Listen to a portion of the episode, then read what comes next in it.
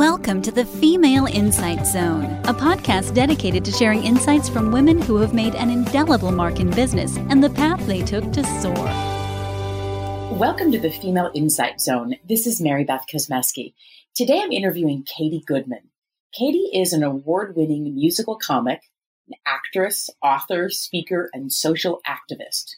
She is the creator and headliner of Broad Comedy, which is an internationally touring satirical show.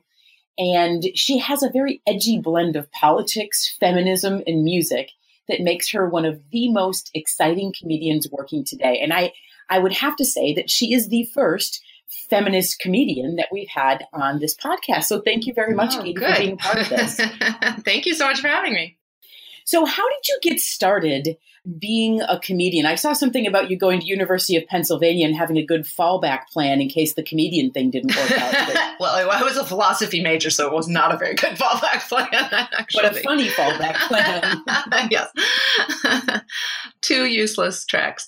Um, how did I get started? You know, I actually ran um, a theater company with my husband Soren for 15 years. So I was an actress really for the first big chunk. And then it's only been about eight years that I've moved into comedy. And some of it just came about because that was the part where we, when we started doing my solo show of songs, um, and and we we mixed it into the middle of a show called Broad Comedy, which is a touring show that we do with a troupe of five women. When when I started doing all those um, solo songs during that show, they became sort of one of the more popular parts of the show, and I turned it into a one woman show. And it's a little bit like, you know, there's a great book called, I think, The Drunkard's Walk, which is, you know, you kind of are meandering through seeing what works, but also seeing what's a fit for you. So it's sort of a mix of the two. Like, this is what people are resonating with. And at the same time, it's what I'm really loving. And it just made sense to kind of switch over and do that more. I haven't actually been in a play in years and years.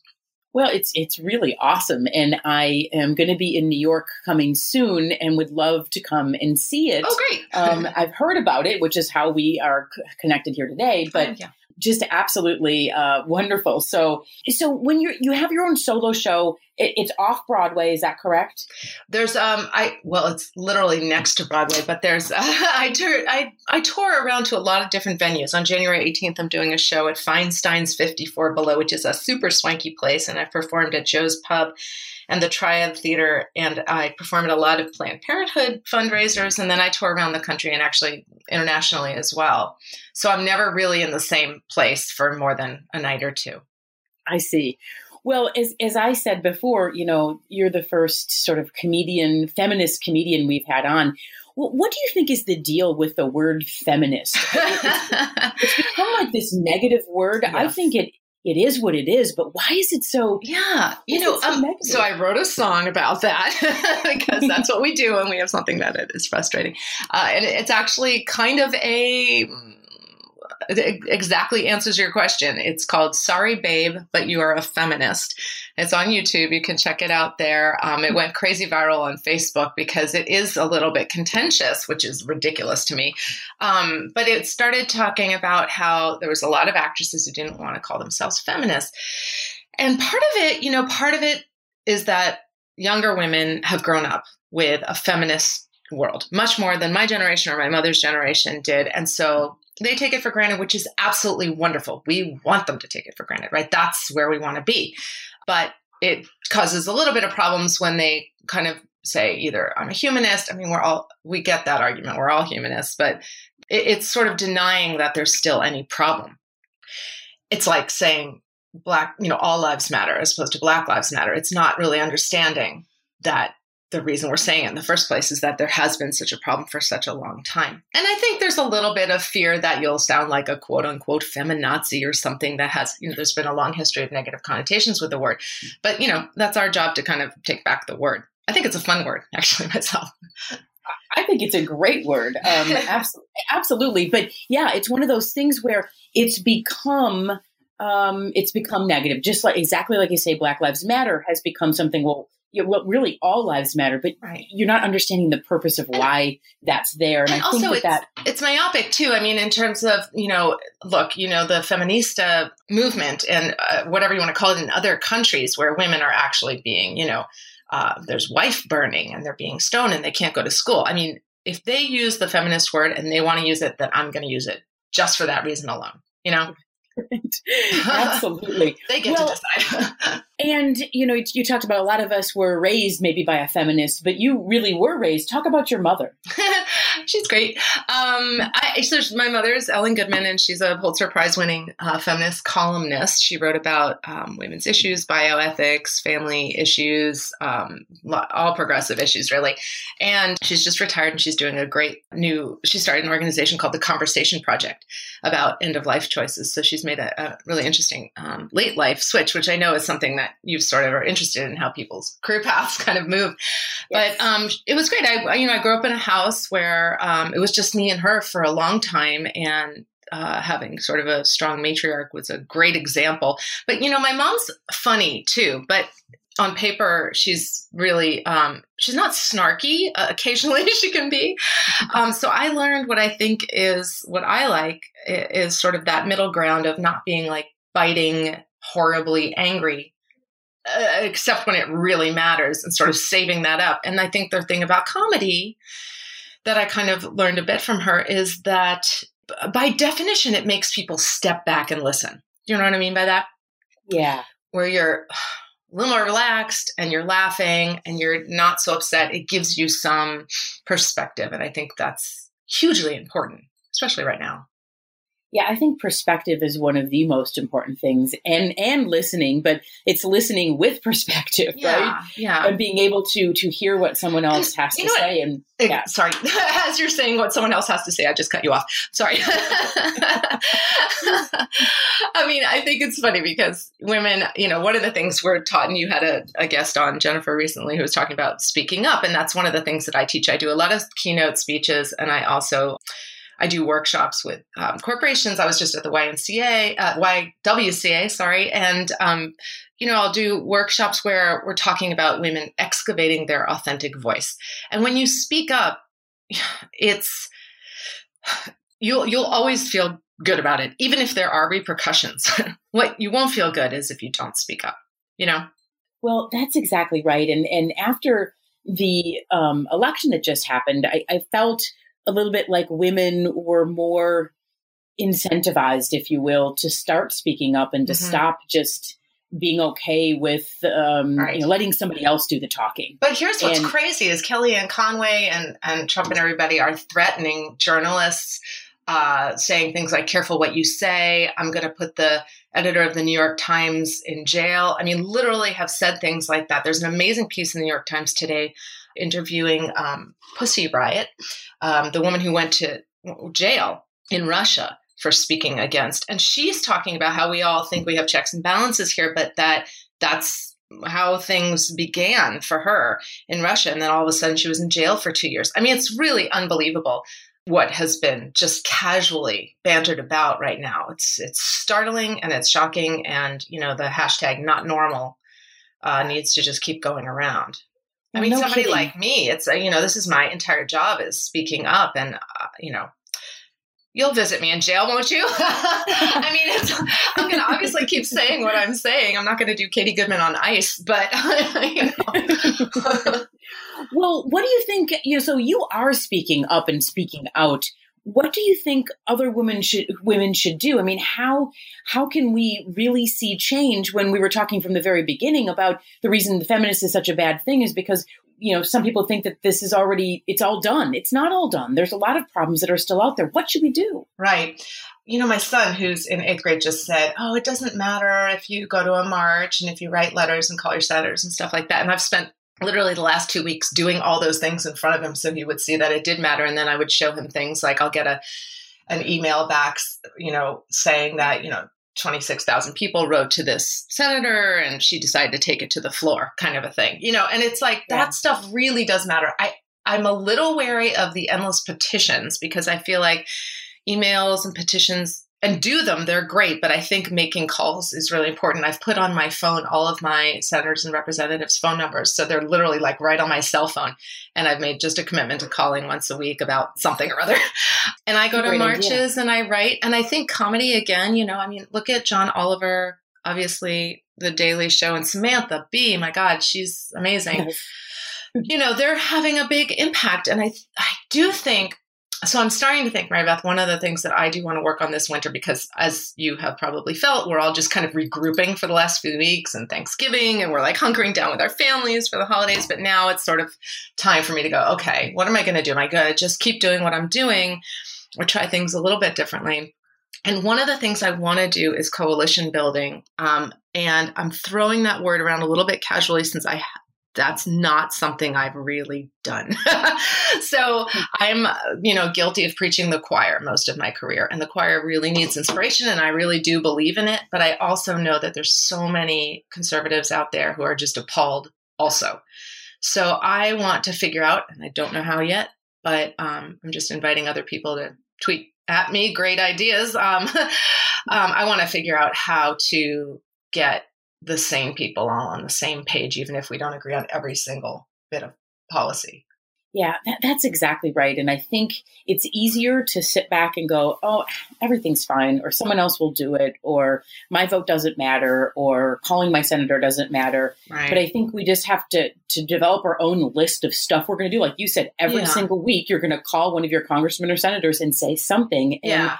I think that's what we have. We, we have to figure out a way to make it a regular part of our right. lives to speak up and speak out, even if it's something small like that, which is really actually yeah. big when you add it all up.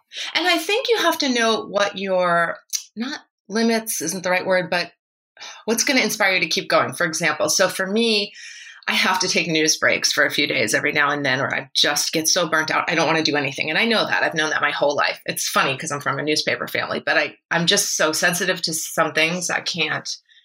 And I know how to pace myself now at 48 years old. I finally learned. But one thing I do know, for example, I was on just a awful radio show um, a couple weeks ago. I don't know what I was thinking. It was the day after the election. I just sort of said yes to whatever uh, came my way, and it was a um, incredibly conservative bunch of just I won't swear on your show, but dudes that were not nice, and um, they all they I mean, I had literally had two hours of sleep. I had gotten on a plane the next morning at three in the morning. And I was, you know, crying through the whole night, basically. And I got on this show and they said, How you doing? I was like, Well, it's not been the best week. That's all I said. And they just laid into me how stupid I was to be Hillary supportive, on and on and on and on, and wouldn't let me speak.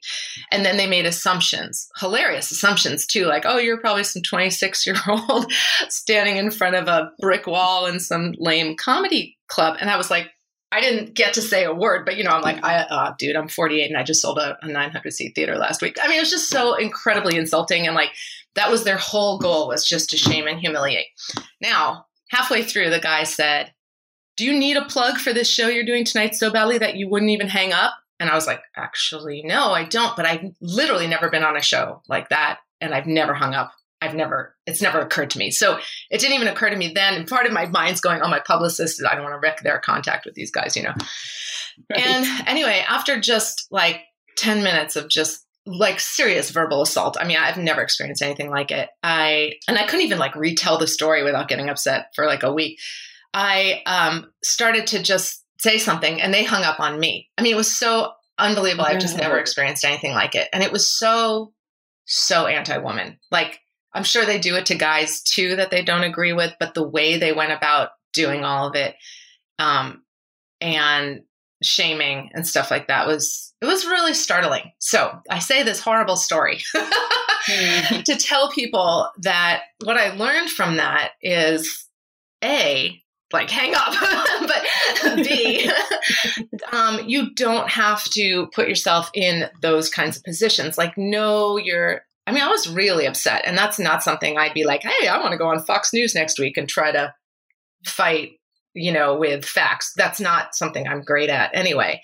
You know, I fight with comedy, but I don't like I'm not a, I'm not a politician or you know what I mean? So right. I kind of know what I can and can't do. And I did get an offer to be on two different Fox News shows. And I just said no. That, that I wasn't going to be helping the cause, and it would just be so upsetting and stressful. And so right. I I think it's really important you say, speak up. Like you have to know where and when, where it'll make a difference and when it's worth it. And to and to take care of yourself too you know because this is like we're in this for the long haul but there are those moments where you're like i'm just gonna do it and that's great too you know oh, man well I, I i do think that if we i mean at some point we do have to stand in those areas that are terrible and and be able to do that. Yeah. Um, but every but that radio show, yes, hanging up. No, there was no winning. I think is what my point is exactly. there because they exactly. literally made. They went on to say all these other things that were like completely incorrect, and you can hear me trying to say something in the background like uh no that's not true but it's useless whereas if i for me this isn't a choice necessarily for somebody else if i went to like a black lives matter protest or a women's march or you know the Dakota Pipeline or something where I'd put I'd be in a little bit of like I've been in sort of places where there was you know pepper spraying and things like that and if I ha- luckily have not had that happen but if I were if I wanted to put myself in a place where I get arrested and it, maybe it was a little bit more dangerous I'd rather do that than go on yes. these shows frankly and and that I would feel right where it's yeah, no it's worth it I'd feel good about it.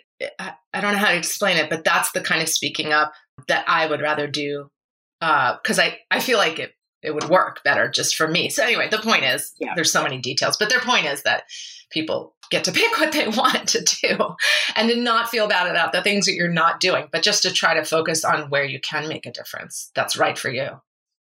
Exactly. And I, I don't know where this started or why it's okay for the bullying and the shaming to be to be mainstream now. I mean, I just I don't understand how that is a is a thing. And I think at the very least, you telling this story now and you know getting some of this stuff out, it's just like we, we, we can't allow it. We can't allow it to mm-hmm. happen to our sisters and we can't allow it to happen at all. It's just yeah. not right, not for this country, not for any country. And I wonder, I wonder too, I mean, I think so. I mean, everybody talks, has talked about this. This isn't new, but the anonymity of social media makes it so much easier. There was an amazing piece on This American Life where um, a woman interviewed her troll, the guy who trolled her. She found him and she's like, Can I interview you? And he felt horrible. I mean, he was great to come on and explain why it happened. But he was like kind of a nice dude. And she was like, Can you explain to me? He was like, Well, I didn't, it didn't seem like you were a real person. And I was mad at what you were saying. But I didn't, I mean, it just sort of almost chokes me up talking about this, but like it was the most beautiful piece because a first of all it showed what how the format of social media encourages that right Absolutely. but then it also showed how you can kind of overcome it which was really know, it was really lovely. It's worth looking up. It's actually heartwarming to find that somebody, you know, yeah. I, I, didn't really think of you as a real person. Well, I am a real person, and all of a sudden it changes everything, right? Yeah. And you know, the other thought I had to Mary Beth was the um, I'm so I'm sorry, I'm just facing her name. I'm so tired right now. Um, the woman from Ghostbusters, the actress who dropped her Twitter feed, she canceled it. Oh um, yeah, I know who you're talking about. Um, um and she I can't think of anybody's name right now, but anyway, she um, I mean, obviously she got all these horrible, horrible threats, and it was just disgusting. But it's the woman from the pro- uh, Saturday Night too. Thank yeah. The problem is that she um then doesn't have a voice, right? I mean, it's not I'm not saying what she did was a problem. I'm saying what the whole situation forced her into is now she doesn't have as much of a voice. I don't know if she actually rebooted it, but at any rate, that kind of thing just makes me so sad that that happens. And I don't blame her one bit. I mean, we get horrible, horrible comments on YouTube and less on Twitter, but um, mostly on our YouTube videos. And, you know, occasionally I take them down if they're just um, especially if they're insulting one of the actresses in my show. I take them down. I can right. handle it, but I don't want them to have to. And then, but there's women who are getting like actual, here's your address, I'm going to come kill you kind of tweets. Like, okay, you know. So well, that's, uh, there's responsibility for Twitter. Well, and that's why I think you, you have such a unique position because it's a very sad situation. Um, and we could cry about it but you are adding comedy to it and letting people hear it in a different way. And so I think that's the most wonderful part about what you're doing okay, is you're thanks. taking something that's serious and making it into something that people can kind of laugh at and get and understand. Talk about how people can reach you, how they can reach okay. you on Twitter, how they can come to one of your shows, more information. Sure. Pretty much the easiest place to go is just katiegoodman.com and it's K A T I E goodman katiegoodman.com. And everything's there. So if you forget, that's the easiest place. And it'll sign you up for like an e blast. And we only do it a little bit every now and then. We won't bombard people when we've got like a new video coming out or something. Um, but I'm at Twitter, uh, just at Katie Goodman, and Instagram is the Katie Goodman, and Facebook is Katie Goodman Comedian. And that's it. And I'm going to be performing in New York at Feinstein's 54 Below on January 18th. And then I'll be just touring around the country. And I'm also, um, I have a book called Improvisation for the Spirit. And it's using the tools of improv comedy in everyday life. It's a fun, self help, funny book that's on Amazon. It's also on my website.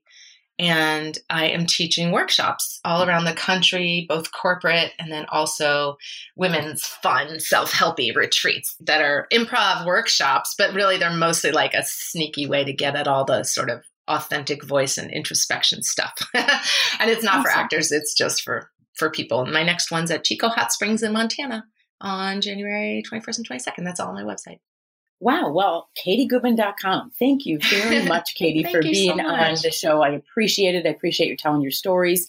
And I appreciate you having a way of looking at this that's a little funnier than oh, um, what we could look at it. Well, you're so, so interesting and thoughtful too. So it was a pleasure. Thank you. Thanks for listening to the Female Insight Zone, a podcast dedicated to sharing insights from women who have made an indelible mark in business and the path they took to soar. This podcast is a part of the C Suite Radio Network. For more top business podcasts, visit c-suiteradio.com.